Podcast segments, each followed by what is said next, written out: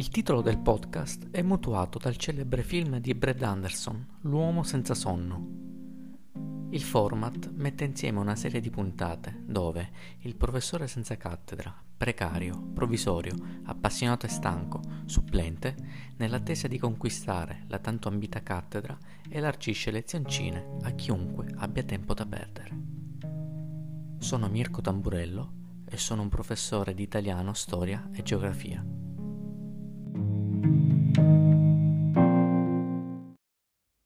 Buongiorno ragazzi, allora siamo giunti anche a questa pagina di storia della scuola italiana, eh, quindi cercheremo di in qualche modo mediare questa situazione attraverso queste lezioni a distanza, lezioni digitali, che cominceremo con letteratura italiana. Allora, letteratura italiana, per quanto riguarda il contesto storico-culturale che tocca a noi fare, e quindi il Medioevo, possiamo menzionare, oltre a Dante, che abbiamo studiato e approfondito nella vita, nelle opere e nello stile, Petrarca. Petrarca fa parte, insieme a Dante e a Boccaccio, delle cosiddette tre corone fiorentine. Le tre corone fiorentine fanno riferimento a questi tre grandi autori del periodo medievale italiano, Dante, Petrarca e Boccaccio. I tre hanno dei profili profondamente diversi, sia nella vita, sia nello stile, sia nelle opere, sia nelle tematiche. Quindi vedremo come Petrarca eh, si differenzierà da Dante per temi, per poetica, per stile e anche per storia di vita, perché come ho detto in classe, noi dobbiamo sempre fare attenzione a cosa succede nella vita degli autori e cosa poi si riflette nelle opere degli stessi. Fresco Petrarca nasce nel 1304 e muore nel 1374. La sua biografia è segnata dai continui viaggi, continui spostamenti, sia per quanto riguarda esigenze strettamente familiari, sia per quanto riguarda esigenze proprie, esigenze di eh, culturali, esigenze intellettuali. A differenza di Dante, ma anche di Boccaccio, e faccio riferimento alle tre corone di cui ho parlato prima, Petrarca è un autore in continuo mutamento, è un autore, è l'autore quanto più vicino possibile all'età successiva rispetto a quella medievale, che sarà l'età, l'età dell'umanesimo. Lui dedica tutta la sua esistenza all'esercizio intellettuale e per esercizio intellettuale faccio riferimento anche eh, strettamente alla ricerca delle parole, alla ricerca della perfezione tecnica delle sue opere. Inoltre lui si pone contro la filosofia scolastica perché prevede al centro della sua opera sempre e solo l'uomo, l'uomo e le sue esigenze questa non può più essere considerata una caratteristica medievale, ma sarà considerata poi la caratteristica eh, distintiva degli autori del periodo dell'umanesimo. In anticipo di un secolo circa, Petrarca darà grande importanza allo studio dei classici, quindi all'età antica.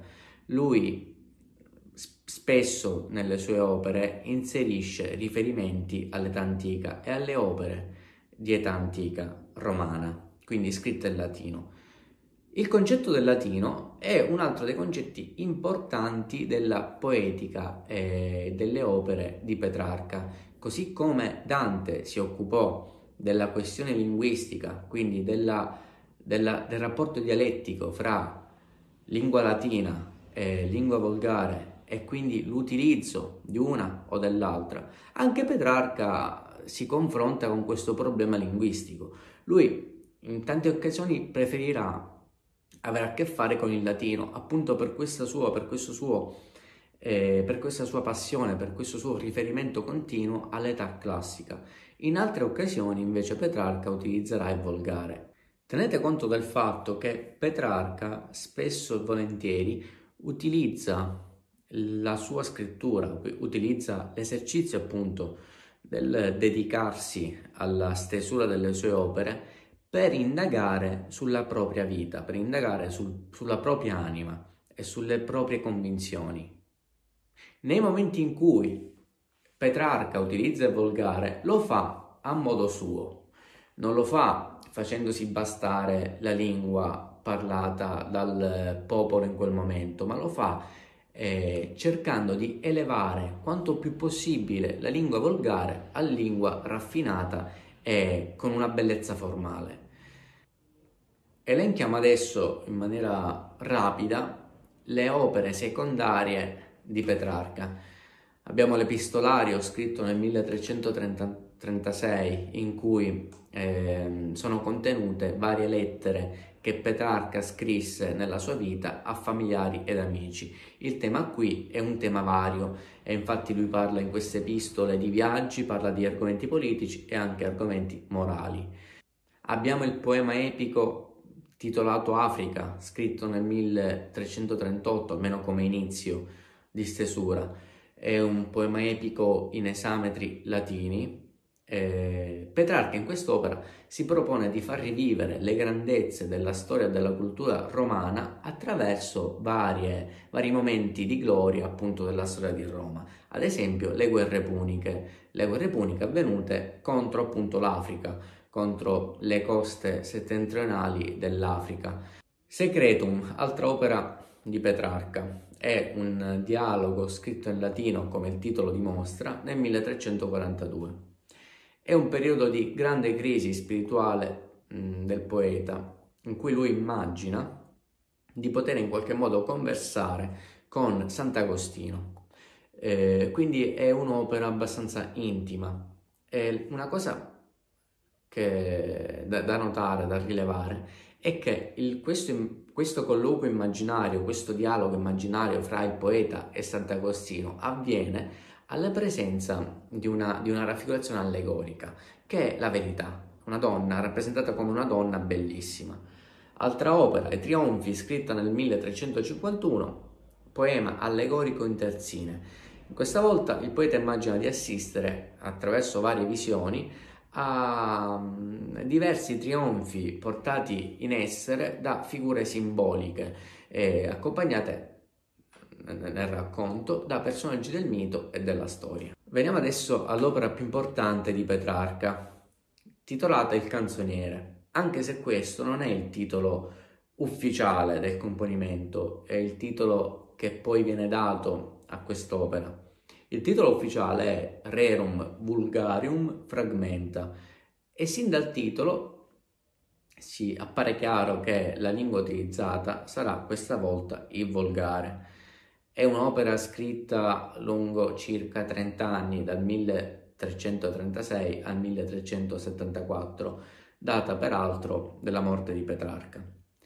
Il canzoniere è composto da 336 liriche appunto in volgare, e racconta del sentimento del poeta nei confronti di tale Laura.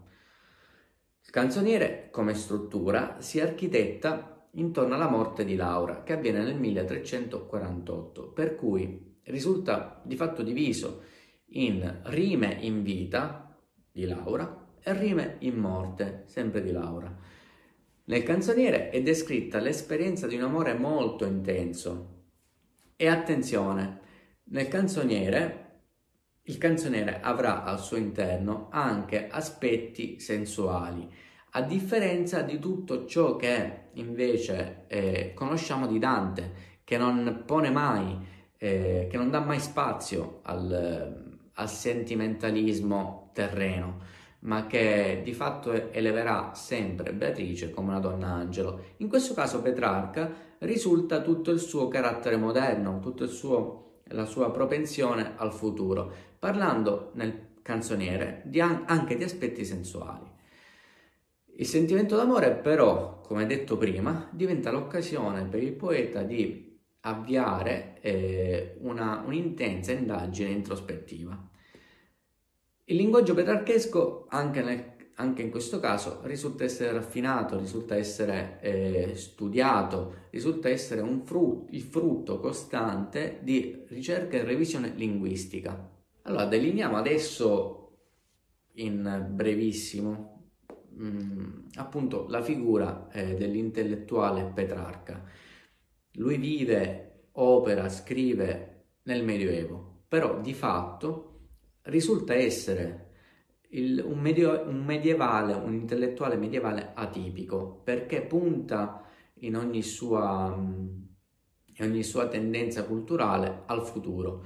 Abbiamo infatti detto che Petrarca è in un certo qual modo definibile un pre-umanista, anticipa tutto ciò che succederà il secolo dopo, quindi nel XV secolo. Petrarca affronta un po' come Dante il problema della lingua, quindi scrivere in volgare ed essere capito dal popolo o continuare a scrivere in latino per mantenere una raffinatezza linguistica. Allora lui opera una mediazione, spessissimo preferisce il latino, quando invece dà spazio a volgare lo fa mediante una ricerca linguistica ed un aggiornamento del volgare che poi faranno del volgare una lingua migliorata, una lingua più elegante. Eh, sarà una lingua che avrà degli innesti eh, latini, per cui è una lingua in un certo qual modo nuova.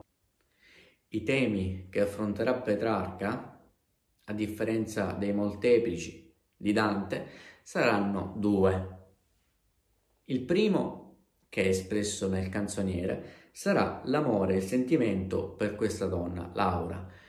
Il secondo tema che posso evidenziare, che posso portare alla vostra attenzione è sicuramente l'indagine interiore che Petrarca porta avanti eh, durante la stesura di tutte le sue opere. Lui approfitta della stesura di tutte le sue opere per capire in fondo se stesso. È un uomo, è un uomo a disagio, è un uomo che vive nel Medioevo ma non si sente più medievale, è un uomo che vive in un contesto storico-culturale che si appresta a, ad essere completamente trasformato nel passaggio fra un'epoca buia, che è quella del Medioevo, ad un'epoca diversa, eh, che è quella dell'età moderna, che nel campo culturale vede la nascita, la, l'inizio del, dell'umanesimo e del Rinascimento.